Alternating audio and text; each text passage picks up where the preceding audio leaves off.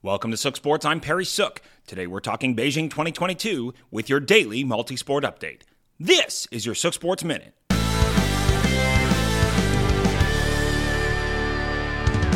Party in the USA. After a bit of a slow start had many wondering when the U.S. would get its first gold, Lindsey Jacobellis' stand atop the podium opened the floodgates for a day of American success.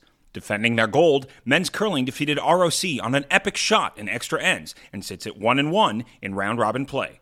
The American women sit atop the curling table, winning both of their games and earning a concession against ROC after only 7 ends.